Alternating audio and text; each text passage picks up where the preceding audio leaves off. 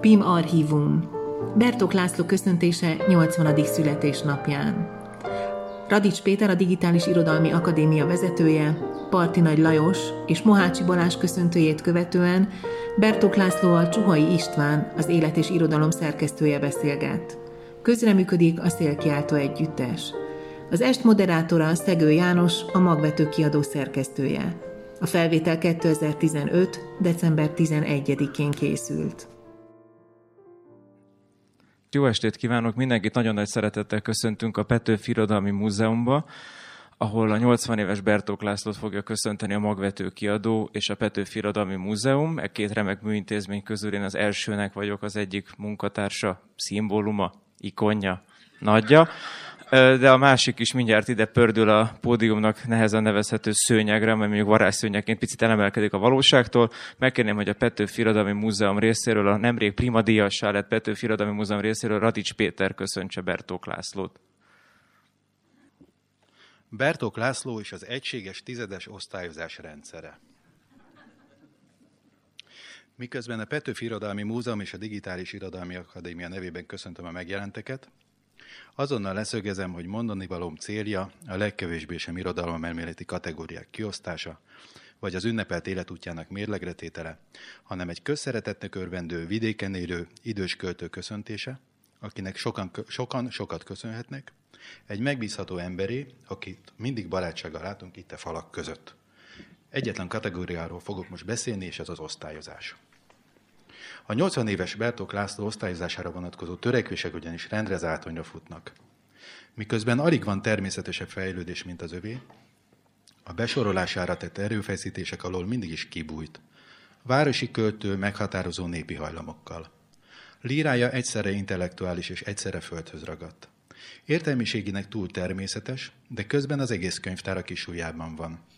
Elementárisan sűrű, de világos és közérthető. Klasszikusnak túlságosan is életben van, bármit is mond erről ő maga. Semmit sem akar, csak élni.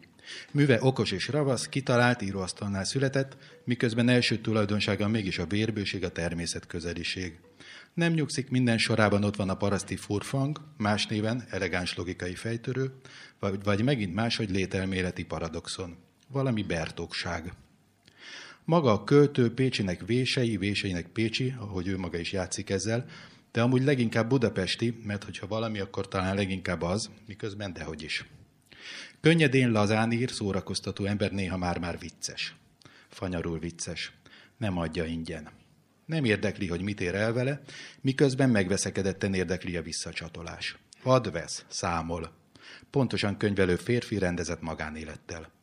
Költőnek gondolkozó, akinek a rendszerváltás körülét hajszálpontos dokumentációjára egyszer még szükség lesz vagy gondolkozó költő, aki magáról a költészetről is gondolkozik, és munka közben addig közelítette mondani valójában a lírai magot, amíg eljutott a vegytiszta prózáig.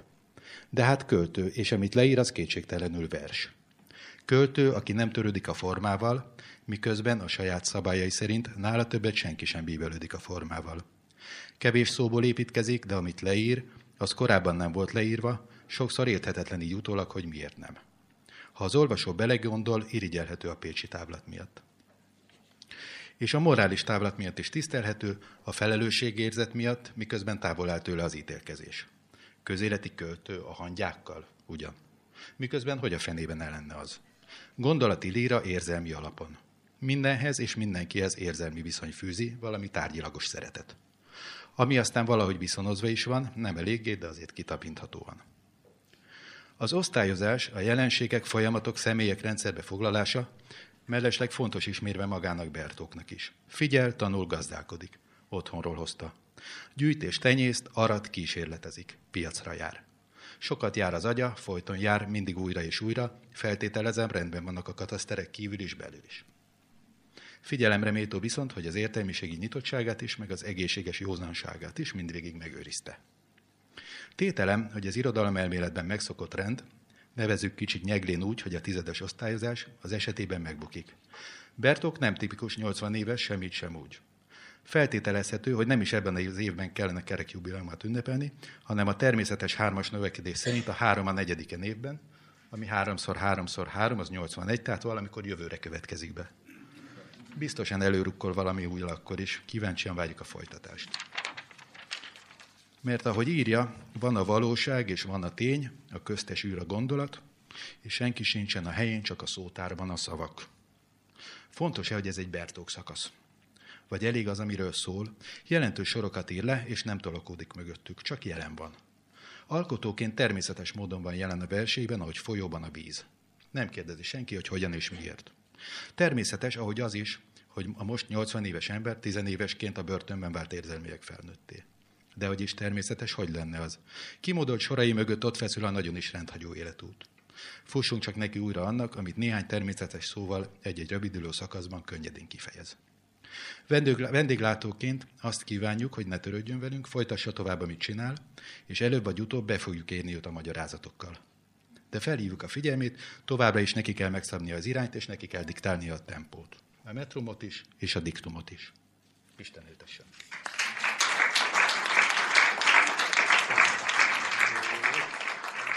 Megkérném Partinagy Lajost, hogy köszöntse az ünnepeltet. Gondoltam, laudáció gyanánt felolvasom itt a három verset, amit az idők, közös időnk során írtam neki, alkalmi versek, de hát tudjuk, minden vers alkalmi vers. Mert mi újat tud mondani az ember, Bertók költészete nagy költészet, és a helyén van, már amennyiben a helyén van a költészet nevű pótolhatatlan luxuscikk, nincs a helyén, soha nincs, de ez a helye. Alig, ha nem.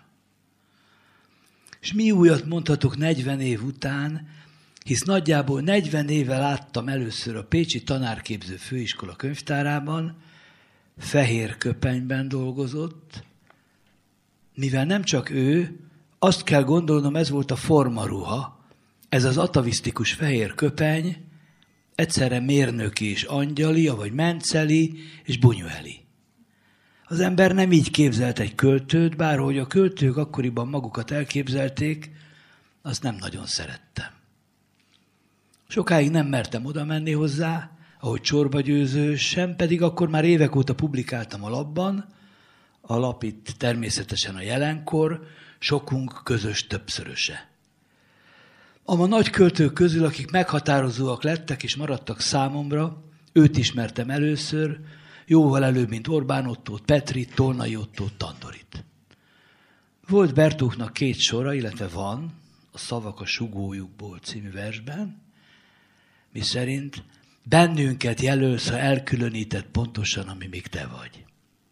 És ez az elkülönítés, a te vagyás nekem igen fontos volt akkoriban. Ezen dőlt el, hogy érdemese kiadni a kezemből egy verses kötetet. Hogy kihez képest ki vagyok én, másképp fogalmazva, mit kezd magával egy ejrón, egy űrge, ilyesmik. Piros vonallal volt a vers címe, amit először hozzáírtam, és úgy hangzott, idézem, a síkon itt is, ott is vonalak, gondos műmárványerezések, és mégiscsak az elkülönülés piros vonallal részed. Vízfesték várak árkai kiönthetnek, az akvarrel részednek nem tud ártani. Olaj. Víz nem takarja el. Lúd rajta, hígan fogja át, gonosz ilyetten támad és kerül, hullámzik, borzon kelleti magát, és elpárolog majd, hogy mellé sürül. Tetszett a tárgyiasságát elemelő, hűvös, elegáns szomorúság, ami a verseiből áradt. Közel állt hozzám az ember, és közel az a költészet, a kétségekből, összeilleszhetetlenségekből összeálló harmónia, vágya és kísértése, és a feszültség, ami a személyes indulatok, a tapasztalat és a képzelet egymásra hatása által gerjed a nyelvben. És itt már a káoszt egybetartó formáról van szó, a mértékről, arányról, szerkezetről, mindarról, ami az előbbiek nélkül üres kútágas, avagy tar ágak-bogak rácsa volna csupán. És persze a telt, az érzékletes, az angyallakta részletekről van szó, arról a zsigeri, újbegyi tudásról, ami nélkül költészet nem születik, illetve a gondolás nem költészetként születik meg. Tapasztalata az enyém is volt, és lett, és maradt a feloldhatatlan között helyzetről, mint lételemről, a híd önmagam között állapotáról, és a szakadatlan figyelmi és fegyelmi munkáról, bontásról és építésről, folytonos és lassú bonyolításáról a minek is? Énnek és világnak. Szóval segített a barátsága, személyesen is és költőileg is. Az apám lehetett volna, bátyként viselkedett a pécsi éveimben, és persze azóta is. Kis pátosszal segített megtalálni a helyemet, pontosabban a költészete segített abban, hogy kijelöljem, megkeressem ezt a helyet. Hogy mit tanultam tőle. Egyszerre sok mindent, és tulajdonképpen semmi konkrétat. Egyszerre józan számolást és megtanulhatatlan áttetszést, azt tehát, hogy ez a dolog, a költészet, akár a bádogos és vízvezeték szerelő mestersége remekül tanulható, viszont ami teszi, a lényege az megtanulhatatlan. A három az ötödiken idején, a hatvanadik születésnapjára két szonettet írtam utánzatok címmel. Tologatok egy vonatot, te raktad le a sínjeit. És ha épp az izgő sín vagyok, te futsz át rajtam, mint ez itt, e kattogás, iram, hezit, utánzatos tél, ablakok homályos menetrendjeit átnyálazzák a csillagok. Nyolc szótagos viszonylatok érdes, heges térképeit tapogatom, mint a vakok a kintornadó bütykeit. És mire a vers megérkezik, bőrrel hallom a dallamot. A dallam síkos rácsai, ahogy az új begy körbejár, mintha szúrós karácsonyi halacskákat pattintanál, a mindig egyszer is talán a körkörös irányai, a struktúrák mélyén a nyál egymással föl tud oldani, de önmagát forogja ki, mikor a nyelvig ér a száj, a beszéd buborékjai a szájpadon mind elszivár, és ott van a vers az asztalán, kívüle nincs mit mondani. Aztán eltelt húsz év. Deszka tavasz, februári kés, valahol valami háromkák, hangyák vonulnak. Pénteken, vasárnap, ott mi van? Jönnek a kötetek egymás után, legutóbb ezek a firkák a szalmaszára. Bámulatos. Most jövök rá, hogy tulajdonképpen ezt az eltanulhatatlanságot szerettem volna eltanulni tőle.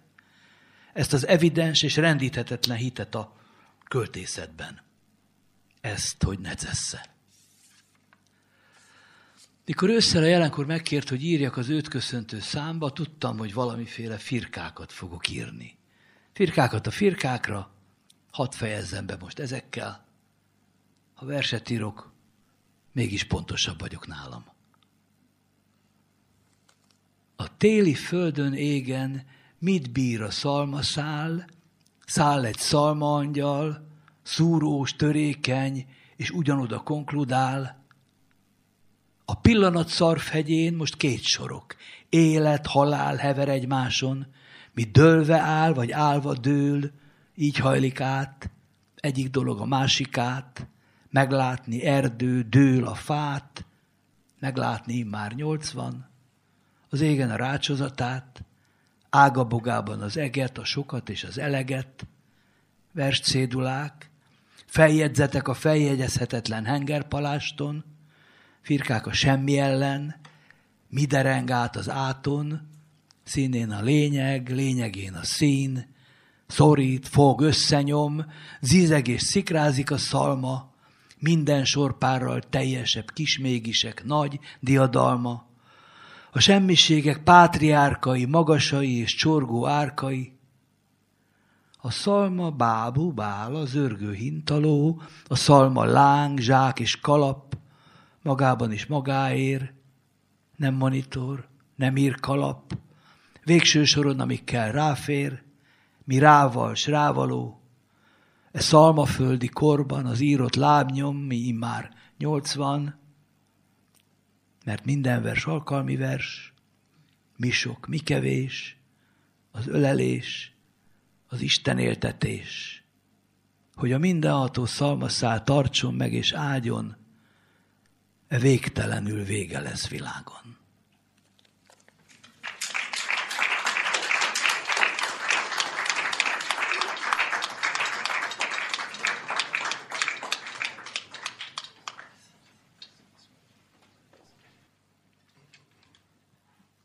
Nekem ez a hetem nagyon szép keretet kapott, mert hétfőn Pécset lehettem, és ott láthattam, hogy hogy ünnepli őt Pécs, az város apraja, nagyja, kollégák, tanítványok, barátok, ismerősök, és mindig, amikor Bertok Lászlóról beszélünk, akkor elmondjuk Vése, Nagyatát, Pécs tényleg, mint hogy egy vicinálison mennénk, és most meg itt van Budapesten, de holnap után lehetnénk Dunói városba, utána Kolozsváron, Jöteborgban, hisz ez egy egyetemes költészet, amely maga pályáját, és ezt nagyon szépen mondta Radics Péter, valóban kiteljesítette, kitágította. Azt gondolom, nagyon szépen meg lehet látni, hogy hogyan urbanizálja magát ez a líra, de hogyha én nem készültem egy komoly tudományos előadással, amire természetesen képes lennék, akkor most nem is szaporítom milyen tekintetben a szót, maradjon meg az illúzió annak, hogy milyen okos dolgokat mondhatnék hosszan. A kötetet Laci már megkapta, mint egy ajándékunkat, úgyhogy ezzel a kötettel nem tudlak most meglepni, Laci, viszont egy következő notesszal, igen, ez teljesen üres, mint kiadó adom neked. Szalmaszálat nem találtam, egy Betlehemesbe mégsem mehettem be, hogy onnan elvegyek egyet, úgyhogy ez egy olyan kis füzet, ami beírhatná verseket, és azokat mi nagy örömmel fogjuk a jelenkor folyóirat mellett természetesen kötetben kiad. Hát ahányat gondolsz, itt egy, itt egy Adi idézet van rajta, nem tudom az Adihoz való viszonyod milyen, de a, a többi az üres, mint a poénjaim, úgyhogy ebbe szerintem azért több, több szó belefér. Jó?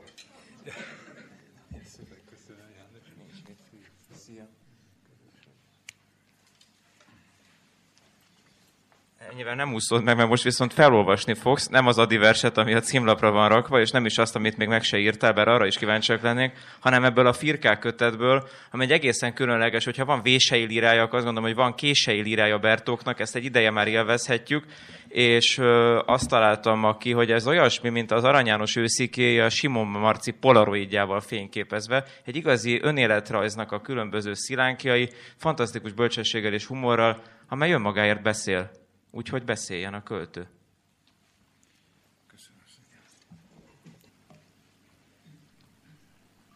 Hogyha már elhangzott itt, hogy vései meg kései, akkor nekem beugrott az, hogy most jelent meg körülbelül ezzel egy időben a Pécsetérő Nagy Imre irodalomtörténész professzornak egy új könyve.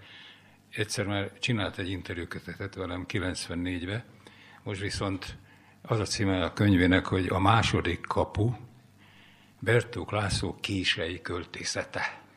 Tehát ez a szó, ez most nagyon gyakran előjön, úgy látszik. Nagyon köszönöm ezt a könyvet a kiadónak, az utolsó pillanatban tudtam a összehozni az egészet egybe, de mégis megjelent. Három éve kezdtem el írni ezeket a verseket. 11 napos vers nélküli életszakasz után egy szívklinikán, egy kórházi ágyon éjjel, amikor egy katéterezés után be voltam tekerve mindenféle fáslikkal, és nem lehetett mozogni, és aludni se tudtam, akkor jöttek az első két sorosok. Lehet, hogy ebben a könyvben nincsenek is még benne, mert tollam nem volt, meg papírom, de aztán később.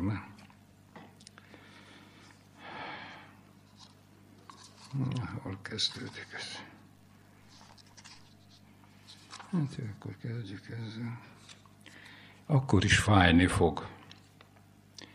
A neve nyugdíjas, foglalkozása beteg. Ha nem tud szakmát váltani, belegebed. Fájni fog.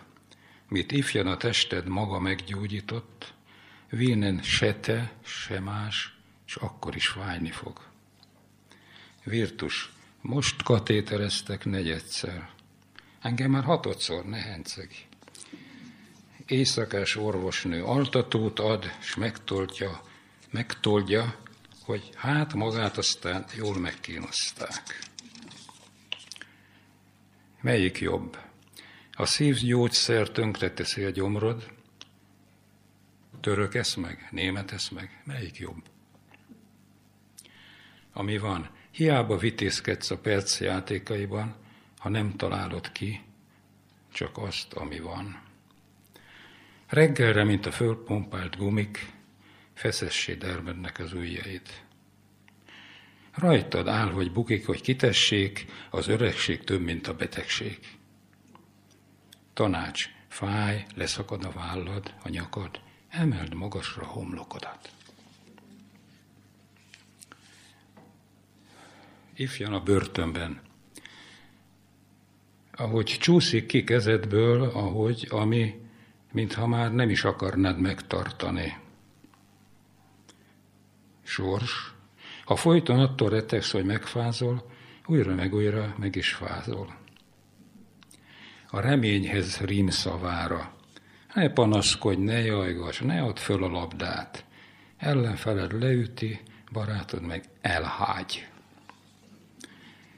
Nem is kérdés, lenni vagy nem lenni, az nem is kérdés.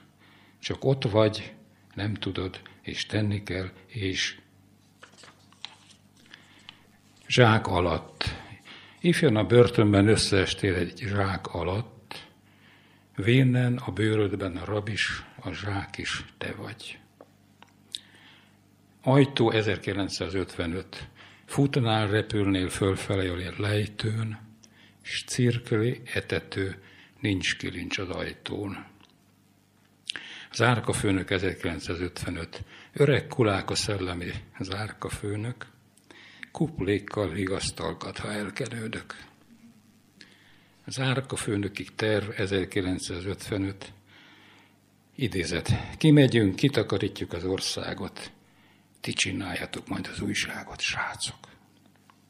Október 23. 2012. Fújdogál a szellő lyukas zászlókon át, minden párt ünnepel, ünnepli önmagát.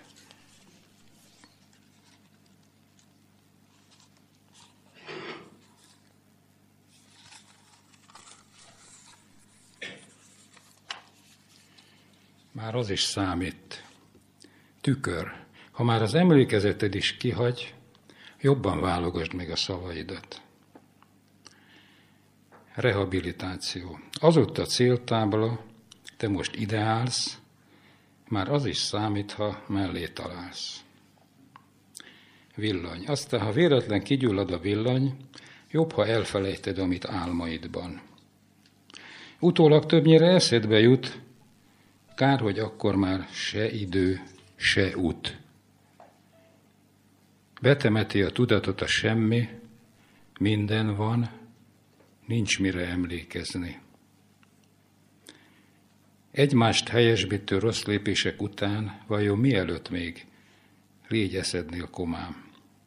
Üzlet. Nem érdekelni üzlet. Szex. Olyasmi. Szólít le egy lány. Aktivista. Prosti. Csúfoló. Szalma szál, cérna szál, pókfonál, rajtad áll, akkor is rajtad áll. Légy a plafonon, kis nyelven. Verseidet az emberiségnek írod, hogy egy kis nyelven, az soha se bénított. A kis az idézőjelbe van egyébként. József Attila után 75 év múlva már 7 milliárd ember kötöz itt, fal, oda piszkít és szaporodik. Gyermeki, ha minden ember egyenlőnek születik, miért nem választhatja meg a szüleit? Álom az öregedésről, ahogy a csiga visszahozódik házába, és a mindenséget az idő lassan lá- rázárja. Ezt hiszem.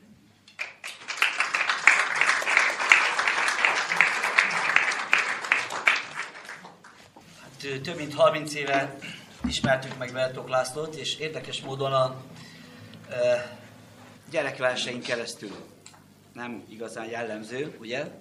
E, de akkor Solyom Katalin színművésznő, Jászai Díja színművésznő szerkesztett egy kötetet Pécsi költők gyermekverseiből. Hát rávett Pécsi költőket, hogy írjanak gyermekverseket. Sötétben nem látok aludni címe, címmel, amely éppen Bertók László írásának a címe is különben. És hát onnan datálható a mi ismerettségünk, barátságunk, és azóta is, miután mi nagyon fontosnak tartjuk a gyerekeknek, vigyük a költészetet a zenénkkel, és hát Laci sok verset ajánlott nekünk és adott nekünk, amik kötetbe talán meg se jelentek, de aztán később a, azt hiszem a Dinnye azért már, már publikáltad őket, de amikor nekünk adta, még meg se jelentek ezek. Úgyhogy most kettőt elénekelnénk ebből a csokorból. Elsőként a Diófa levélen címűt.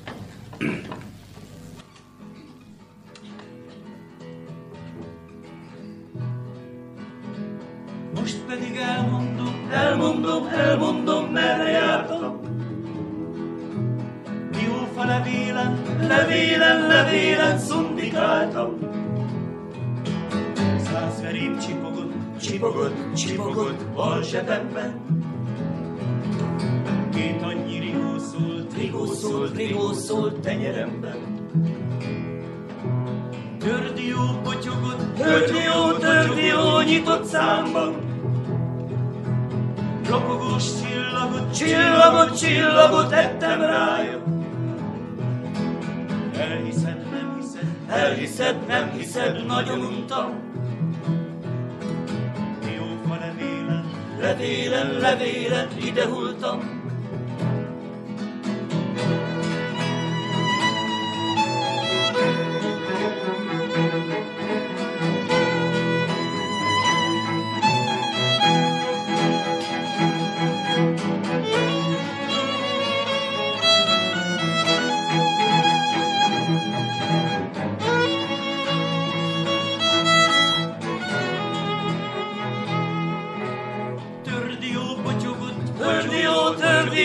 nyitott számban. Csapogós csillagot, csillagot, csillagot ettem rája. Elhiszed, nem hiszed, elhiszed, nem hiszed, nagyon untam. Diófa levélen, levélen, levélen, ide voltam.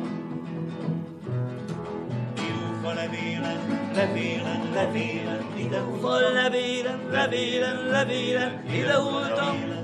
Levélen, levélen, diófa levélen, levélen, levélen, ide voltam. Levélen, levélen. Diófa levélen, levélen, levélen, ide voltam.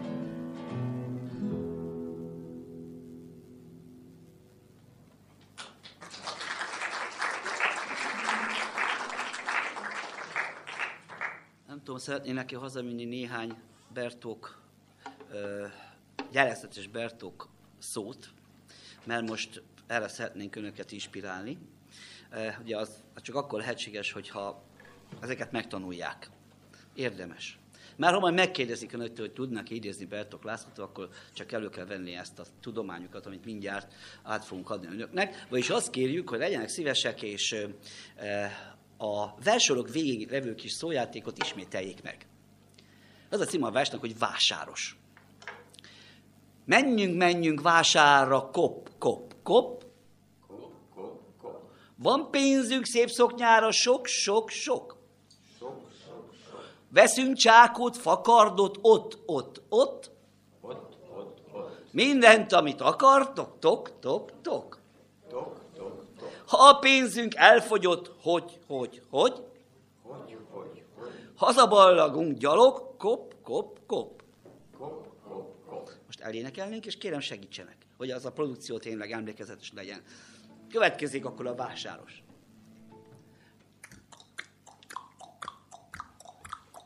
Menjünk,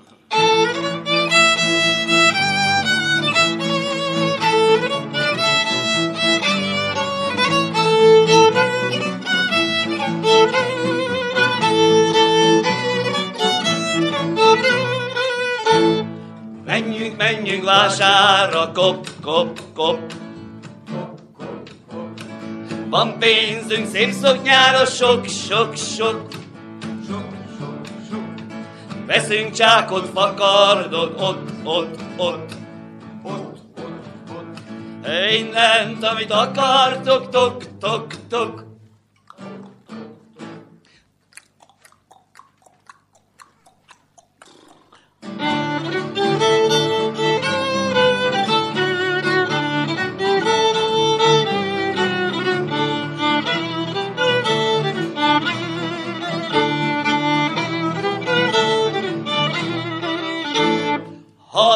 Pénzünk elfogyott, hogy, hogy, hogy, hogy, hogy, hogy. Hazaballagunk gyalog, kop, kop, kop.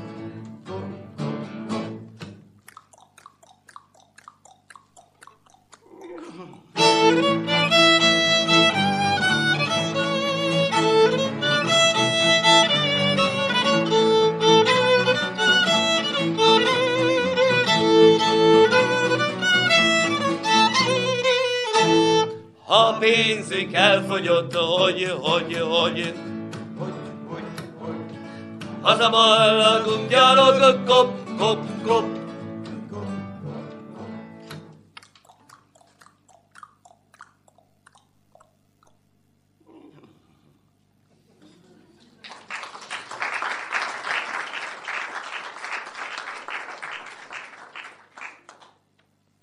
Következő köszöntő, csak hogy kákkal keményen alliteráljak, egy fiatalabb pécsi, fiatal ab helyett fiatal pécsi költő kritikus. Az ab az a tanítvány keretében vonatkozott volna, ugyanis Partini Lajos is úgy kezdte maga, köszön, de már tudja is, hogy jönnie kell, úgyhogy addig be is fejezem ezt a eléggé ortopéd mondatot. Szóval következik Mohácsi Balázs, fiatal költő kritikus, a jelenkor egyik üdvöskéje, hogy köszöntse Bertók Lászlót, a jelenkor egy másik üdvöskéjét. Balázs, it's your. Hát, hogyha minden vers alkalmi vers, akkor remélhetőleg majd egy az általam hozott Pécs vers is alkalmi lesz, de előbb szeretném elmesélni a legelső meghatározó Bertók László élményemet. Ez 2008-ban volt egy beszélgetés a Pécsi Dominikánus házban, és hát Laci bácsitól szokás szerint megkérdezték, hogy hogyan került Pécsre, miért maradt ott, de azt is megkérdezték tőle, hogy felmerülte, hogy Budapestre költözzön a költői karrierje érdekében. És hát engem akkor ez, az, ez a kérdés nagyon érzékenyen érintett, mivel egy nagyon hasonló kérésen gondolkoztam én is. 2008-9-ben én végzős gimnazista voltam, és éppen azt kellett eldöntenem, hogy Szegedre megyek, vagy Budapestre jövök, vagy Pécset maradok. És Laci bácsi a válaszában mondott egy olyan mondatot, amire talán szó szerint a mai napig emlékszem. Ez úgy szólt, hogy Pécs elég nagy, hogy eltűnjek benne, de nem annyira nagy, hogy elveszek. Én ma nem csak azért vagyok ott, itt, hogy köszöntsem Laci bácsit a 80. születésnapján, hanem azért is, hogy megköszönjem neki ezt a mondatot, ami segített döntést hozni.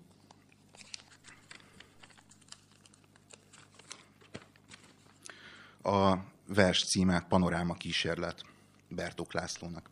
És van egy Nemesnyi Ágnestől származó mottója. Mindig napfényben láttam azt a várost. Természetesen, ha nagyítóval nézném, látszan rajta a véset, tornyok, mandulafák, halál, az elkerülhetetlen panoráma. Ott a napnyugta, mustár, arany, narancs, rózsa, lila és jobbról balra sötétülő kék.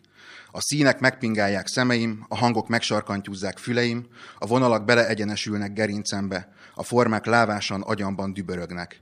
Babás hegyhát, a sasfészek megmászása. Sugárzó fény, szeretet urán. Középtérben a magas ház, még közelebb kisebb kubusok, közben emlék tudás az olimpiáról. Csetamás dalol egy legénybúcsú, mindegy. Színes szememmel pásztázok a Hungárián. Egykori zöld, egykori csillag, Uránia, egykori kinó, egykori dzsem, kórháztér, száz éves barbakán, Ferencesek, Szent István tér, Lővei, Szökőkút, Sétatér, Székesegyház, Kioszk, Papucs, Dante, hiány, Csontvári, hiány, Dzsámi Nádor Csészényi tér, Király utca, Vörös Sándor megbestelenítése, Blöff nappali kikötő Royal Ágoston tér tetje, Havihegy kereszt napfelkelte. Jobbról balra világosodó kék, részgálic, zöld, narancs, arany. Az előtérben az árkád tetőüvegein százezerszeresen visszaverődő, törő, tántorodó, tréfálkozó, trappoló, trippelő ragyogás. Balra vissza pásztázok, fent kikelet, jól proporcionált épület. Kassák a nagy üvegtáblákon át a lenti város egész alaprajzát belátja. Városbújócska. Itt tűnök el én is. Szanatórium, öregapám emléke, szerpentin, fényszórók az éjszakában. Jobbra fel villám világította, napfény tükröztette, kött akart a tévétorony. Vasárnap délután emléke. Anyámmal északról délre átszeljük a várost, és egy kanapé, egy a konzumtól az olimpiáig válunkon vitt kanapé emléke. A pláza mozitól a Zsolnai dombig haza kísért lány emléke. Egy 16 perces gyalogút sokszorozódó emléke. Hátam mögött a barátságszökőkút emléke. Mellékutcai, főutcai, buszmegállóbeli, sarki, árkádok alatti barátok és idegenek előtti, melletti hányások szégyen teljes, megváltoztathatatlan emléke. Alattam a részegen hányszor átkelt zúgó, csituló, örjöngő, hullámos hatosút, lüktető artériájának másnap magához térő, el nem ütött félelme. Mellette a régi centrum parkolójának kiabáló, duhajkodó nappal lézengő kéregetőktől és polírozott karosszériák iffényétől feszült éjjel diszkósoktól hemzsegő sötét furcsa foltja. Hirtelen dicsőséglista. Koncertek, zenésztársak, tárzenekarok, főzenekarok sorolása. Lányok sorolása. Zsófik, lillák, eszterek, annák. A színek, a hangok, a formák, kubusok, gulák, néhány félgömb. Légszezgyárbeli, decibelles, olimpia alaksori, Melinda utcai, garázsoron lévő próbatermek. A pályaudvar emléke, a kishabláncsókja emléke. A fekete gyémántos menetelések emléke. A részcsövön megrianó polgárházfalak torsz tükröződése. Az atomharsonákba fújt, vastagon komponált basszus gyomorcsíráztató hentelése. Itt bújtam el. De ó, az az elszalasztott év. És még 25 harag, düh, őrjöngés, lángoló szenvedély, vadvágta, tűzvész, élet mindez, sőt fiatalság. És most épp, most ezen az éjszakán, reggelen, ma délelőtt, ma délután este, hogy pontosan szól a város. Azt hiszem, megszólalt felocsúdott ködéből, álmából egy pillanatra, hogy beszéljen. Igen, pontosan ekkor véget ér az ifjúság, és körben elér a pusztulat. Felakasztom a hátgerincem, elhagy a közérzetem, bontási határozat. Egykor volt kiürített, kiköltöztetett, üresen hagyott, lebontott, felsózott, félbehagyott, félig felújított, csepegtetett támogatásokkal elhervasztott, brutális bérleti díjakkal, feljelentésekkel, közterületfelügyeleti rendőri vegzálásokkal kicsinált, élhetetlenített helyek, tátongó sebhelyi, balról jobbra, jobbról balra, előttem, mögöttem, mindenhol. Torkomig ér az elégedetlenség. Pedig ha egy az egyhez elképzelem újra a várost, milyen nagy itt a csend, meg a zaj. Milyen szép a hóförgeteg játéka, és a nap, ha újból felragyog. Ha eső esik, őszül, telel, tavaszodik, nyaral a város, virágzik, érik, terem, elfagy. Itt mégsem veszhetek el.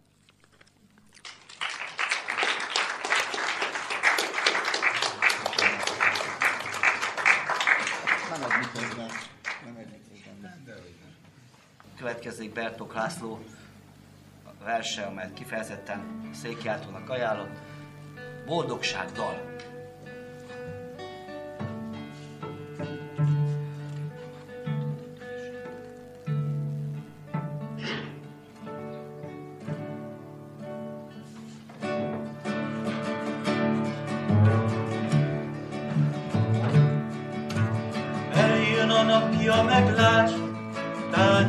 Sem veszed, csak sokkal szebben süt rá, csak mindenki szeret. És nem tudod, mitől van, egyszer csak énekelsz, és nevetsz, mert a dallam arról szól, hogy szeretsz. Sétafikálsz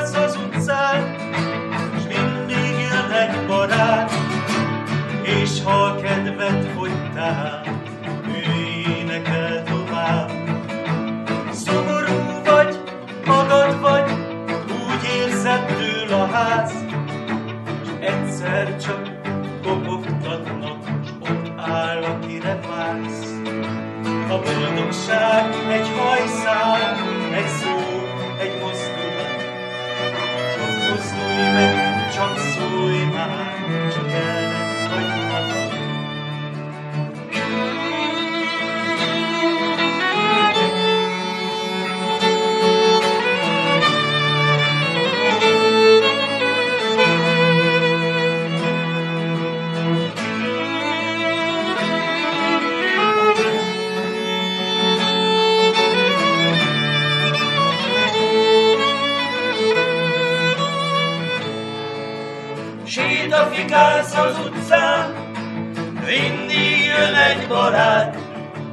és ha kedved fogytál, ő énekel tovább.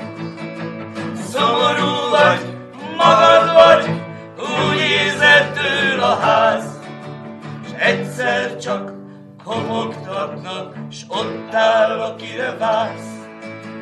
A boldogság egy hajszál, egy szó, egy mozdulat. Csak mozdulj meg, csak szólj már, csak el ne hagyd magad. A boldogság egy hajszál, egy szó, egy mozdulat. Csak mozdulj meg, csak szólj már, csak el ne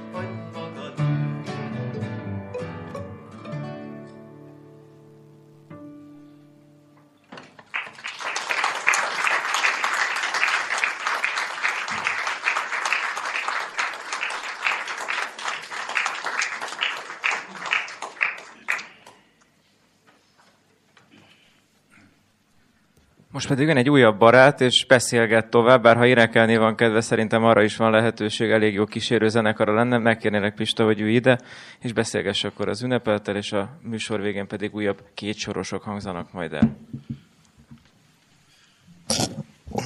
Nem, nem hiszem, hogy a közönségnek sok örömet telne, hogyha én most dalra fakadnék. Egy kicsit itt megsajnáltalak, hogy ott ül, ültem, néztem, hogy most egy műsor következik, és te szótlanul itt fogsz ülni ez alatt. És uh, elnézést kérek, hogy a kínjaidat még tovább növelem, mert azt a felkérést kaptam, illetve Szegő Jancsi arra kért, hogy egy rövid beszélgetés keretébe uh, mutassuk be Firkák a Szalmaszára című legújabb kötetedet, ez valóban nagyon friss könyv, én egy héttel ezelőtt múlt pénteken kaptam készhez, azóta nézegetem, olvasgatom, és um, első pillantásra van három olyan vonása, ami a korábbi köteteidben nem nincsen, vagy nem található meg, vagy ilyen formában nem érvényesül. El is mondom ezeket, és aztán a beszélgetés során majd talán térjünk rá vissza egyenként is. De a lényeg az, hogy a Firkák a Szalmaszára az egy érdekes sorozatnak a legutóbbi darabja, olyan értelemben érdekes, hogy neked a mm, könyveid, az első köteteid és a pályaszak, első pályaszakaszodnak a könyvei, azok a magvetőnél jelentek meg. 90-es években volt egy rövid szünet, bár ott is az évtized közepén ugye a nagy összefoglalás, a három az ötödiken az magvetős könyv volt, de akkor ugye volt egy Orfeuszos és két jelenkoros kötet, és aztán 2000-től kezdve elkezdődött ez a sorozat, valóban hát ugye egy könyv az rögtön sok könyvet hoz elő, csak hogy aki esetleg nem látta volna, bár azt gondolom, hogy aki itt ül, az már mind egyik vagy másik kötetet látta, és a hasonlóságot és a, az ismétlődést is a kötetekben látja. Tehát ezek a bézsnek, a világos barnának, a nem tudom, nem vagyok jó szín szakértő. Tehát az árnyalatok azért mégiscsak világosak, ezért is hoztam el a könyveket, és nem én beszélek róluk. De minden esetre látszik, hogy egy egységes sorozatról van szó. Ez a hét könyv, ez, ez ugyanabban a koncepcióban fogant, ugyanaz a, az a tipográfiai és könyvművészeti ténykedésnek az eredménye, és ha úgy tetszik, akkor ez a hét könyv az, és ezt idézőjelben mondom, és jelzem, hogy a kisfiam első osztályos korában hazajött az iskolából egyszer, és elkezdte így mutogatni a macska körmöket, hogyha valamit idézőjelesen értett, tehát én is most mutogatom ezt a macska, hogy öregkori, költé, öregkori költészetednek a foglalata. A hetedik könyv most érdekes módon megbontja különben azt a szimetriát, ami, ami eddig fönnállt. Ugye a 2000-től a februári késtől kezdve az, e, a sorozatnak az első három darabja után jelent meg a nagy vastag könyv, ugye a születésnapod alkalmából, a kerek évforduló alkalmából a nagy válogatott kötet, és utána következett még három, hát ez a szép szimetria most fölborult, és itt van, itt van ugye ez a, ez a hetedik könyv a kezünkben, és akkor most mondom a három különlegességet, a három rendhagyást. Ugye ez az első olyan könyved, amiben illusztrátor szerepel. Erre rá fogok kérdezni, hogy ez hogy történt. Roskó Gábor rajzai láthatók a könyvnek különböző lapjain, és nagyon érdekesen járulnak hozzá a szöveghez, de ez korábban soha nem történt így. Ennek nyilván valamilyen oka van, és szeretném majd, hogyha beszélnél róla. De mondom a másodikat, A könyvnek a legvégén, a tartalomjegyzék előtt van egy egyoldalas kis jegyzék, hogy a megidézett költőknek a névsora, aki ismeri a költészetet, azt tudja, hogy hát a, a intertextualitás, most megint az idézőjelet mutatom, az azért nagy szerepet játszik a, a költészetedben. Volt korábban is uh, ilyesfajta szövegidézet, viszont ilyen jegyzék egyik könyvben sem szerepelt ott. Ezt is meg fogom kérdezni, hogy ennek mi az oka. A harmadik érdekesség, és ez, a, ez talán a, a legfontosabb a három közül, hogy a firkák a szalmaszára három ciklusból áll, Ugye, akik ismerik Laci költészetét, tudják jól, hogy a számoknak, a hármasnak, az ötösnek, ezeknek a szorzatoknak milyen jelentősége van, és milyen kötetkonstruáló tényező. A verseknek nagyon régóta ez a fajta szabályossága megvan a köteteiben nem kell külön utalnom, mert köztudott a szonett korszak, ahol a hármas számnak kitüntetett szerepe volt, és a, a legvégső változatban, a legteljesebb változatban, ugye megint csak a háromnak egy, egy szorzata lett a, a, a, a szám, a, a szonetteknek a száma.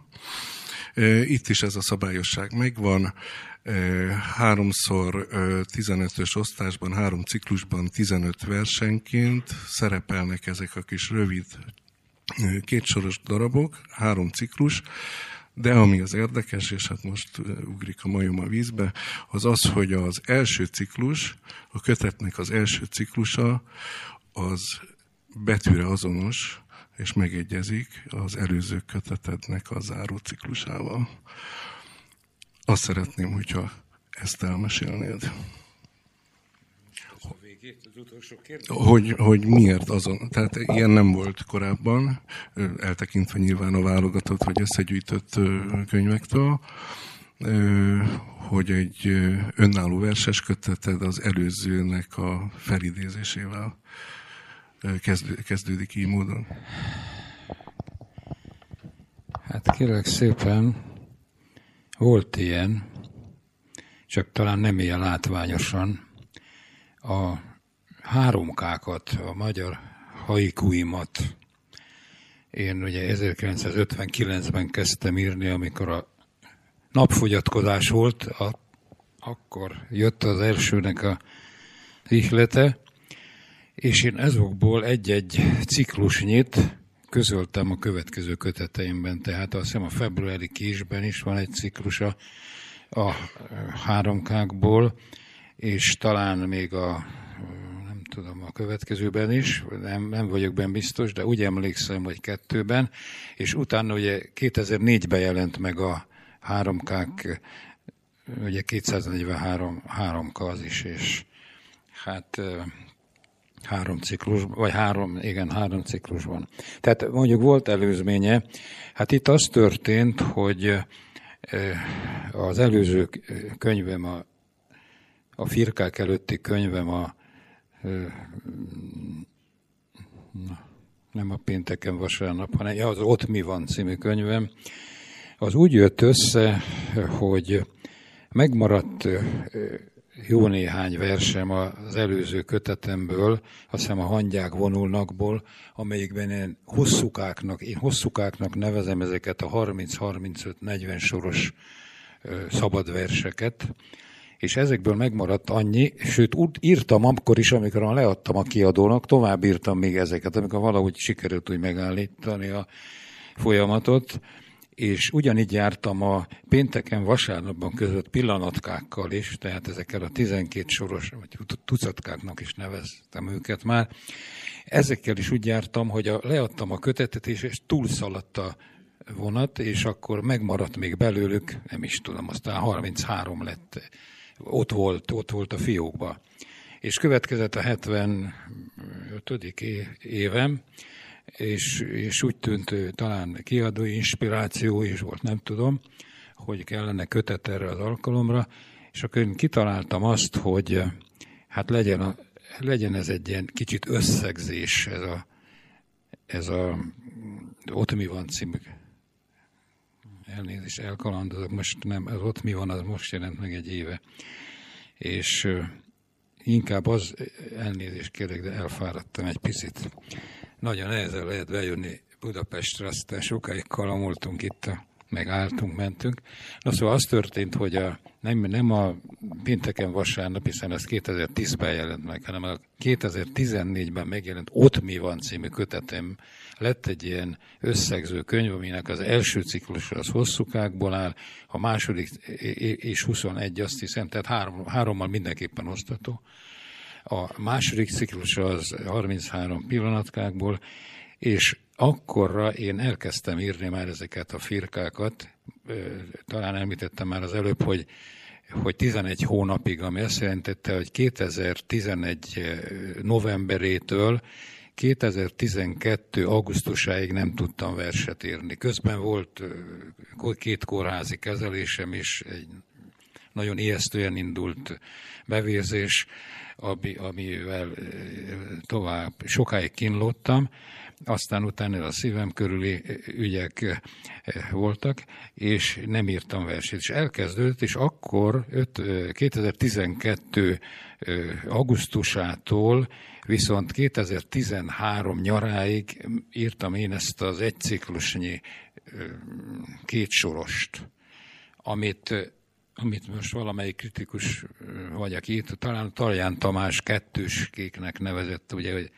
nekem szonetkék, háromkák, hosszúkák, pillanatkák, kettőskék, hát én inkább kettőseknek nevezném őket, még pedig azért, mert a szülőfalom anyakönyvében, a Vésely Evangélikus Egyház anyakönyvében, amit én elég sokat tanulmányoztam, a 19. század közepén, ha ikrek születtek egy családban, kettős ikrek, úgy vannak beírva, hogy kettősek. És ez, ez valahogy meg kellene ezt a szót nekem őriznem, és arra gondoltam, hogy így fogom hívni őket, azt hiszem mától így hívom őket. Szóval ott volt az a két meglévő ciklus, és hozzátettem egyet, és így lett ebből egy könyv, amit a kritika is észrevette, hogy valamiképpen összefoglalása az elmúlt tíz egy néhány évnek, és én örül, örültem is ennek. És, és ott már írtak is ezekről, a, hát te is írtál szerintem, amikor a kötetről írtál ezekről a két sorosokról. Na most, hát ezzel is úgy szaladtam, ez is túlszaladta, vagy úgy jártam, hogy túlszaladta a köteten, tehát azon a Ott mi van című köteten, és hát sikerült írnom még kétszer 15 részből, én csokornak hívom, tehát ezek a két soros versek, ahogy a három káim, a, haikuim is voltak, kilencesével csokorba kötöttem, így mondom, és adtam nekik címet a csokornak. Itt is adtam a 9-es csokornak címet, és így lett aztán 3x 15, 45-ször ilyen kétsoros csokor belőle.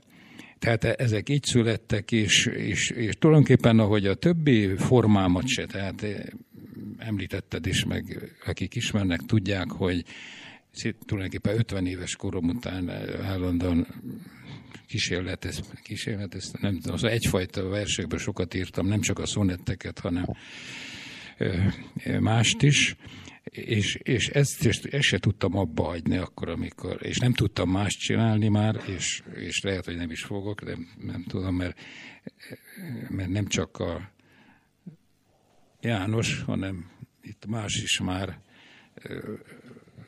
Ágoston Zoli csinálta valami az internet a jelenkorban, amit itt meg lehet venni, és annak a volt, tehát most ezután egy, egy soros verseket fogsz írni, és akkor mondtam neki, nem, én, én Örös Sándor megírta az egyszavasokat, úgyhogy én kihúztam ezt az utolsó kérdést, meg a választ is rá, és nem ezzel fejeződik be az interjú. Tehát nem hiszem, hogy én egy soros verseket fogok írni, ám bár ki tudja. Mindig úgy jöttek, akár a, a, a szonettről is el tudom mondani, a sajátos szonett, tehát az én nyolcszótagos sajátosan tagolt, kihagyásos szonettjeim, azok 86. októberében tudom, hogy hogyan kezdődött, egészen váratlanul, akkor se tudtam írni már egy több hónapig, és akkor ez bejött, és akkor egy, két hónap alatt 15-öt írtam, és, és meg sem álltam, mert még 243 nem lett belőle. De ugyanígy voltam a haikukkal is, ami egy sajátos élmény volt, hogy volt ez a teljes napfogyatkozás 2999 2900 999. Augusztus 14. 1999-ben, és mi a, van egy kis házon kertünk a Mecsek oldalban, Pécsen a Donátusban, és annak a teraszáról néztük, és egy nagy diófa állt ott, azóta a vihar kidöntötte, és ennek a diófának ahol mikor teljesen elfette a hold a napot, és csak a szélen világított, és oda néztem a kőre, és a diófa levelek, mint és, és pici holdak lettek volna ott a kövezete meg a teraszon is, és, és valahol ott jött nekem egy három sor, hogy azok a pici holdak, ahogy a diófa levelek között átboldogoltak. Na most itt két dolog volt, az egyrészt, ez há- és akkor ebből írtam egy hét szakaszos, nem tudom milyen verset, egy három sorban állt mindegyik, és az első sor rímelt a harmadikra. És két dolog volt, az egyik, hogy beütött nekem, hogy hát ez nem haiku, mert nem 17 szótag, a másik meg az átboldogoltak. Hát honnan van ez? Hát a Babics, Babicsnak a Bolyai című verséből van boldogolván azt a madarat, és a kiderült a szótáról benne is, hogy van ilyen szó. Tehát boldoglak lenni, olyan boldogok voltak azok a, azok a pici holdak, hogy, hogy átjöttek a, levelek között, és ezt mutatták nekem. Na és ezzel kezdődött a haiku írásom, amit hát mivel én úgy érzem, hogy ez is egy sajátos és egy magyaros vagy egy európai forma lett a japán formából, azzal, hogy rimeltetem az első sort a harmadikkal, meg egy csomó szimbólum, meg jelkép, ami van benne, az sajátosan európai és magyar, és ezért neveztem el őket háromkáknak. Tehát így vagyok ezekkel a két sorosokkal, hogy, hogy itt meg ez a kórházi élmény, amikor, amikor oda olvastam az éjszakás orvosnő, és, és altatót kértem tőle, és azzal adja át, hogy hát magát aztán jól megkínozták. Meg, meg ilyen, hogy ugye van az a mondás, hogy nem látja a fától az erdőt. És akkor ugye akkor nem, nem is tudom hányszor, nem tudtak a karomon egyikesen fölmenni a szívemhez, és végül is az ágyékomon mentek föl, és előjutott eszembe, hogy fától az erdőt, és aki millió esetet lát, az látja az erdőtől a fát. Gondolán az orvosokra, szegényekre, akik mindenkit vizsgálnak, és akkor oda jön egy beteg, aki látja vajon. No, elég volt, nem Itt a, amikor írod őket, amikor megszületnek, hogy papírra vetülnek, akkor, akkor mennyire látod egyben ezeket a kilences egységeket? Tehát előfordul-e, hogy cserélsz? Nem, ezek nem így készülnek, hogy ahogy vannak. Tehát ezek, nem tudom, van már belőle 30 vagy 50, akkor kezdem el összeszedni azt, ami valamilyen módon kapcsolódik egymáshoz. Mert nagyon sokszor találok olyanokat, hogy talán ugyanabban a hangulatban, vagy élethelyzetben, vagy időben születtek, és akkor kapcsolódnak. Tehát itt azért biztos vannak döccenök, tehát hogy nem függ össze a kilenc egymással közvetlenül, de valami, valahol mégis én legalábbis úgy éreztem, amikor csokorba kötöttem őket, hogy, hogy összefüggnek. Nem így, nem így íródnak ezek, ahogy itt vannak. És, és ebben az időben, ugye a könyvnek sok darabjából kikapcsoltam a mikrofont, vagy hogy másképp hallom magam. Tehát a, a kötetnek sok darabjából, a szövegből kikövetkeztethető, hogy, hogy, hogy mikor születtek. Teljesen konkrét utalások vannak olyan dolgokra, amiket átéltünk, és amik egyetlen időponthoz köthető miközben ezeket írtad, egyszer se érezted, hogy, hogy szűk a két sor? Kevés a két sor meg a cím? Ezt, ezt éreztem, és előfordult, hogy például a címet is belevettem a szövegbe, van néhány ilyen, aztán hát azon kívül viszont megpróbáltam beleszorítani, vagy nem írtam meg. Tehát ez, ez biztos, hogy belejátszott, hogy, hogy több szót, nem tudom én, nagyobb teret kívánt magának az a gondolat, vagy az az ötlet, vagy az az érzés, amiből a vers született, és hát én itt megcsonkítottam, most nem tudom, hogy javára várt-e, vagy nem várt javára, hát van köztük ilyen is, azért firkák, mert azért én eleve eleve ezt jelezni akartam, hogy, hogy azért nem, nem, nem nagy szabású versek, hanem ahogy a falfirkák ott születtek. Amikor mi ebbe a mai lakásunkba költöztünk ezelőtt 34 évvel Pécset, ez új épület volt, akkor épült ott a Király utcába, és a kapu olyan volt, hogy be lehetett járni, mert a boltnak egy kirakata arra nézett, üvegből volt ez a fal, és mindenki bejárt, és a másik fal az viszont egy rendes messzelt fal volt, hát és, és hogy mi falfirka elfért ott, és akárhányszor lemeszelték, újra jöttek a falfirkák, és ott ilyeneket olva, én ott olvastam ezt, amit valahol másút is láttam már, hogy azt mondja, hogy Isten meghalt, Nietzsche. És alatta, hogy Nietzsche meghalt, Isten. Szóval ilyen egyszerű dolgok, és ilyen falfirkaszerű, ugye olyan a messzelés lemez, én is néha úgy éreztem, amikor ezeket írtam, hogy ezeket hogy le lehetne messzelni, de hát tudom, az olvasók eldöntik. Ugye a kötet nagy címének ugye jelentősége van a megítélésem szerint abban, hogy ugye a, a, a, a, a formája a szalmaszálra, tehát nem szalmaszálon, tehát hogy egy irányhatározó van, és nem, nem helyhatározó. Igen, igen, hát itt eleve bejátszott az utolsó szalmaszál képzete és képe, és hát van is egy olyan verse az első ciklusnak a végén, hogy most akkor az utolsó szalmaszál tart, vagy firkáit tartják a szalmaszálat?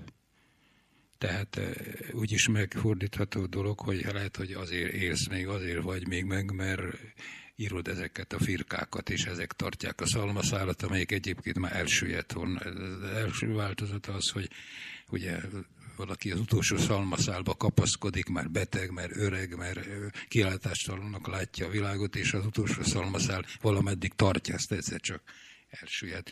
Tehát ez a dolog, ez benne van. A Roskót, hadd kérdezzem, ugye a közismert grafikus, festő sok dolgát lehetett ismerni, és hát nekem személy szerint különösen emlékezetes, amikor az ésben hosszú időn át ilyen grafikákat rajzolt, ugye állatokat rajzolt állatfigurákat, és alatta mindig egy valamilyen szellemes mondat volt, ami hát egy egész más dimenzióba tette a képet. És miután ebben a, ezekben a versekben rendkívül sok utalás történik a mai életünkre, a mai hétköznapjainkra, vagy mindarra, ami körülöttünk van. Nagyon helyén valónak is érzem az ő rajzait. Te hogy voltál ezzel? Vagy hogy ez a kiadó ezzel? ajándéka nekem. Az történt, hogy, hogy amikor a Nemzetközi Könyvfesztivál volt, és itt együtt lehettem Nyári Krisztiánnal, Dávid Annával, Szegő Jánossal, és, és akkor, sőt, talán utána kaptam az üzenetet, hogy illusztrálni kellene, és én, én nagyon hamar kapható voltam erre, csak hát nem tudtuk, több név is föl, egy, fölmerült, aztán én is megnéztem, még a fiam segített, hogy az interneten megnéztük a Roskó rajzait, és meg emlékeztem én úgy nagyjából az ésbeli dolgaira, meg megnéztünk egy-két mást is, és végül is mondtam, hogy akkor legyen a Roskó, és Hát őszintén bevallom, nem is ismerem személyesen őt, és a, hát a kiadó Dávid Anna, Szegő János, meg Nyári Krisztián intézték ezt, és én nagyon köszönöm nekik, mert tényleg mindenki azt mondja, hogy jót tett a könyvnek. Úgyhogy nem volt még ilyenem, hát most van. Hát először én megijedtem, amikor János itt van, amikor jött a levonat, és, és együtt voltak a párat, páros és a páratlan oldalak, és középen az átlógtak ezek a rajzok egyik oldalon. Mond, mi lesz ezzel, bekötik ezt a könyvet, az elveszik a gerincben ez a rajz. Ez aztán kiderült, hogy nem vezett el, úgyhogy jó lett így is. Na, így történt ez a, az egész. A megidézett költők listája? A megidézett költők, nézd, nem csak költőktől idéztem én be, nagyon sok a nagyanyámtól kezdve a anyámig, meg, meg, meg másokig, akik, akik hát nem közismertek, vagy mit tudom, egy közmondást idézek, azokat is egy kurziváltam, tehát mind ölt betűvel szedtem, és hát nagyon sokszor bejöttek nekem ezek. Ugye hát van József Attilának az a közismert verse, hogy már két milliárd ember kötöz itt, hogy belőlem hű állatuk legyen. Így kezdődik. Hát itt most még kb. 7 milliárd ember van, és ezért, ezért jött nekem az, hogy már 7 milliárd ember kötöz itt, fal, fal, oda piszkít és szaporodik, és hát mi lesz 50 év múlva, meg már 9 lesz, vagy nem is tudom, 10 milliárd, és Hát, de egyébként más ilyen jellegű kétsorosaim is vannak, tehát az űrszonda, nem, tudom, napi politi- nem csak a napi politika, hanem a napi technikai események is belejöttek a, ezekbe a dolgokba, és hát nem, nem lehet, van, ami könnyebben jött, de van, amelyiken azért sokat rágódtam, mert mert azért valamilyen fokon azért, vagy, vagy valami feszültséget, vagy valami olyan váratlan helyzetet próbáltam velük teremteni, hogy ezért mégis nézd, hát írtak, nagy, el, nagy elődeim is írtak ilyeneket. Tehát ugye Arany Jánostól mondjuk egyet mondjak, hogy szegény fölkérték, hogy írjon a 48-as emlékműre egy valami szöveget, vagy verset, és azt írta, hogy itt nyugosznak a honvédek, könnyű nekik, mert nem élnek. Na most persze ez nem került föl, de hát ő, ezt gondolta. Vagy gimnazista koromban olvastam még ugye Kis Józsefnek a, az egyik két sorosát, hogy hétszer tíz év egy ember élet félig elalszott, félig elfecsérlet. Vagy Gő, Gőte, mikor egyszer nagyon ilyen tüdő a gyulladással, harmadikos gimnazista voltam otthon, feküdtem, aztán az evangélikus paptól, lakatoségtól hordták a könyveket nekem oda, és Gőtét, amit Szász Károly fordított, én azóta se láttam egyébként, de hát ugye ez a 19. század második felébe valamikor, és abban hát például ilyen két soros volt, nem is tudtam, hogy Gőte ilyet is ír, hogy sose felelsz ellenidnek, kik úgy megmartak, hát te szeretsz olyan útra lépni, mint te lesz. Hartak. Szóval. Tehát, szóval e- ezek aranyos dolgok. Az egésznek a költészetedben is megvan az előzménye, nem akarok uh, hivatkozni a szakirodalomra, és valóban itt a Laci emlegette már uh, Nagy Imre könyve ezzel a utolsó, tehát a 2000-rel kezdődő kötetekkel foglalkozik, kicsit talán korábban, utolsó 15, igen, deszkatavasztól így van, és miután az ott mi vanban, ugye az utolsó ciklus ilyen versekből áll, e, ezekkel kapcsolatban is nagyon sok érdekes megállapítást tesz, amiket én hát itt puskaként használtam. Ugye a magyar epigrammákat azt mindig meg szoktuk emlegetni, hogyha írunk róla, de amikor ezekről a két sorosokról van szó. Nekem még, még egy érdekes asszociációm volt, hogy biztos emlékszel jól, talán a 82-es évben volt a jelenkornak egy ilyen fali naptára. Volt egy ilyen nagy sárga, sárga alapon ugye a hónapok, kis grafikák voltak, maguk a hónapoknak a beosztása, egy ilyen nagy alakú, tehát egy ilyen nem tudom mekkora méretű dolog, és nem is 12 költőtől, talán többtől, 15-től, 18-tól, két sorosok voltak. Volt, akinek hosszabb verséből vették ki a, két sort, és hát ezeket 10-12 éven naponta láttam, és egy időben mindegyiket tudtam, bármelyiket el tudtam szavalni. Most már kiestek, sokra nem emlékszem, a tiedre Természetesen igen, látni, láttatni, hogy élet vagy halál egy pillanat. Szarfegyen dől vagy áll. áll. A tandori, már a barátaim a fűben. Tandori, aha. Stb. stb. Sokan. Tehát az akkor élő igen. költészetnek a legkiválóbb művelői, Nemes Nagy Ágnes, ez a híres Disztion, ez a engedj zászlórút, miért tartasz vissza a széltől? Rony lennél egyedül, így lobogó, lobogó. És, és még Disztik, rengeteg disztik Ez, ezek is, tehát amikor még az Ott mi vanban láttam összegyűjtve ugye azt a ciklust, akkor ez, ez is eszembe jutott asszociációként.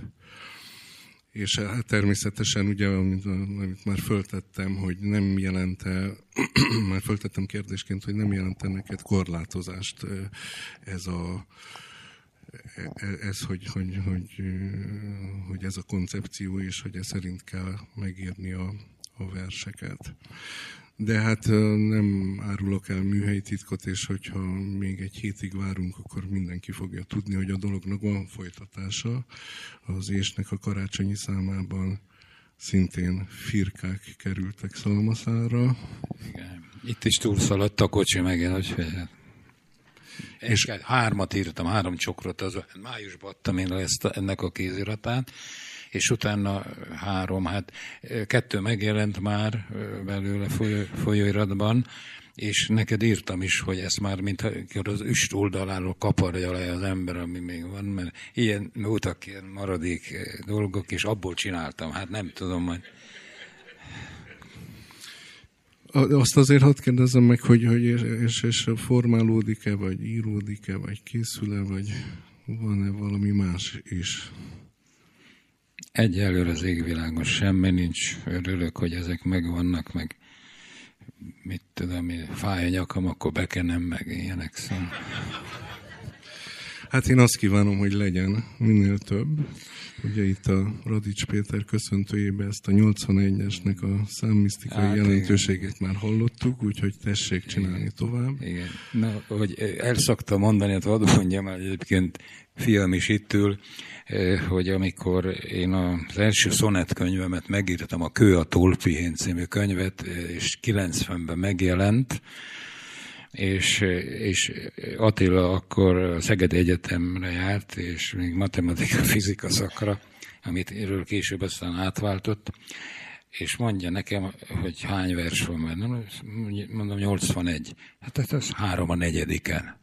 Nem tényleg? Hát igen, és valahogy úgy össze, össze összecsúsztam, bele szerettem ebbe a hármas számba, hogy következő szonetkönyvemben már 66 szonet volt, hogy én hármassal lehessen osztani, és meg sem álltam, de még 240 tehát 3 81 nem lett a, a, ez a fajta szonettem, és ez 2060. születésnapomra 95-ben jelent meg 3 az 5 címmel.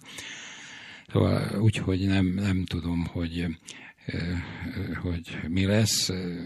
Hát remélem, hogy valamit tudok írni, majd talán megjön egy ilyen megvilágosodás egyszer, csak aztán akkor elkezdek valamit írni. A két sorosokhoz még annyit akartam hozzátenni, hogy nem csak Göte, meg Arany János, meg Kis József, meg sok más írt ilyet, meg én is korábban másfajta, csak azt mondjuk disztrikonokban írtam a magyar epigrammákat 84-be, 5-be, hanem hát Csorba Győző is írt a mesterem, a pécsi mesterem, akit nagyon szerettem, atyái barátom lett a vége felé, és egyet mondanék el, van neki egy ilyen ciklus, vagy balatoni noteszlapok, vagy nem tudom mi, és akkor abban van egy ilyen kétsoros, Balatonról van szó nyárról. Szigorú rendeletbe kéne adni, kinek mit van joga mutogatni.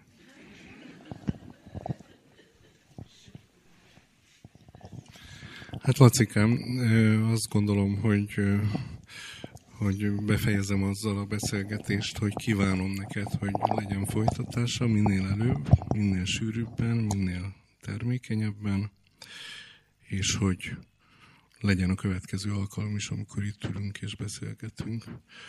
Kívánságod, ja,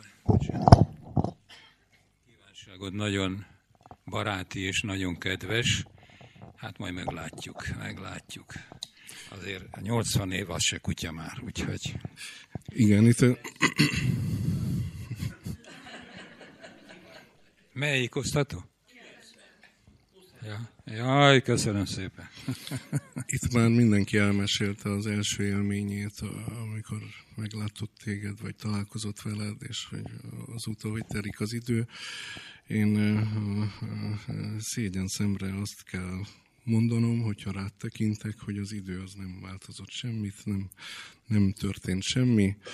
Talán 83-ban, 84-ben lehetett, nem ismertük még egymást, amikor valaki mutatott nekem téged az utcán, hogy na nézd, ő a Bertók. Én az, akkor láttalak először, és hát az az igazság, hogy persze, hát egy kicsit múlik az idő, de a látvány változik. Ugyanolyan vagyok. Pontosan ugyanolyan vagy. Na most eh, itt valakinek már elmondtam, hogy van egy olyan kétsorosom is ebben a könyvben, ami úgy szól, hogy mert a nyafogásod nem érdekli, mindig azzal kezdi, hogy jól nézel ki.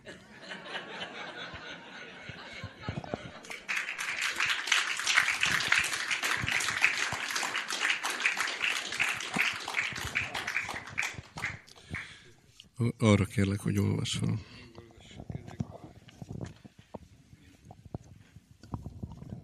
ülve is jó lesz.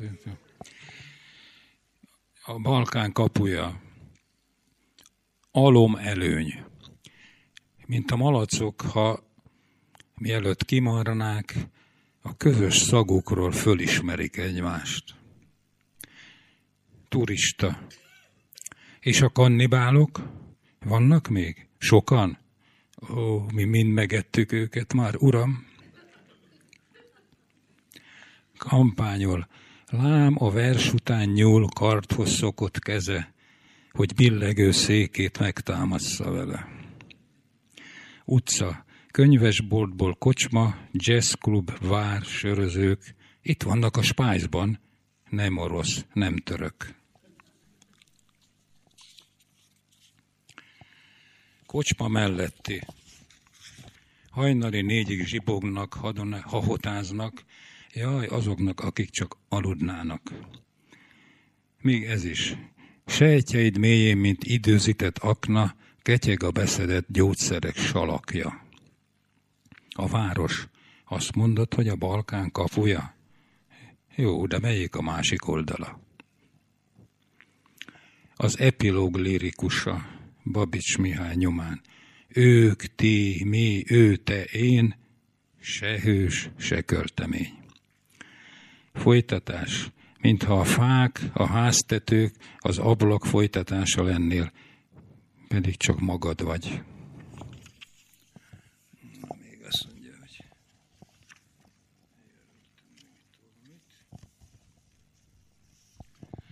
A költő szobra. Azt írod, amit élsz, szoktad mondani. De mit él? Ki ez a beteg vén pali? Életfogytiglan. Karitkájában még röpülni is képes, de ha kijut onnan, ilyet kis veréb lesz. Rétrám mászik. Képzeld el a gólyát, aki vénségére nem száll, hanem létrám mászik a kéményre az orvos. Biztatja, csak enyhe agyi atrófia. A kurral jár, tehát nem kell aggódnia.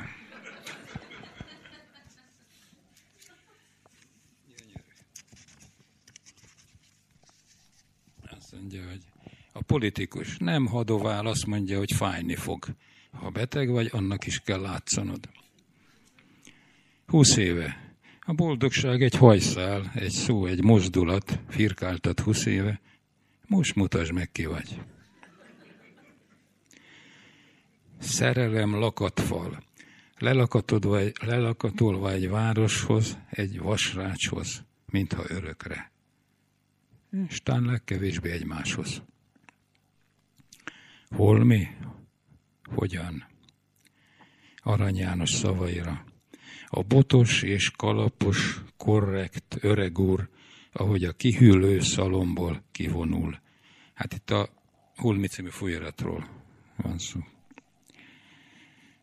Még a rész, elküldtem a részpálnak, és még ő vigasztalt engem, hogy nyugodjak meg, az élet megy tovább. Utókor Vörös Sándor Redivius ül az utcán a költőszobra, ahogy a költő sose ült volna.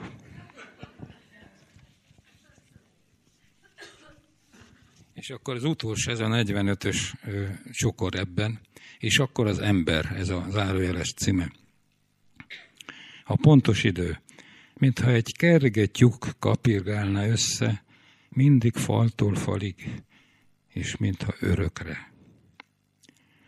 Téli fák, égbe nyúló erek, levél nélküli fák, aki föntről nézve most nagyon ide lát. Maszat egy a magyar műhold. Nem elég, hogy sikeresen visszatér, el is ég, mikor a légkörbe beér. Ez, ez ám a magyar virtus. Posta. A járá, járdán váratlan, összegyűrt falevél, ide-oda fújja a januári szél. Stop. A, a jaj, most mi lesz, a stressz, a vizsgadruk, győzd le, és ez is, az is segíteni tud. Mamó. Ül a mamó a buszon, mozog a szája, az utazás a célját memorizálja. Két lány 2014. Jó fej. Érted? Csípem. De hát hova tegyem? Már kétszer randiztunk, s nem feküdt le velem. Rosetta 2014. És akkor az ember űrszonda képében leszáll egy jéghideg üstökös ölében. És az utolsó két soros itt, az a cím, hogy semmi. Felállni, lépegetni, menni, menni, amíg meg tudod tenni ennyi, semmi.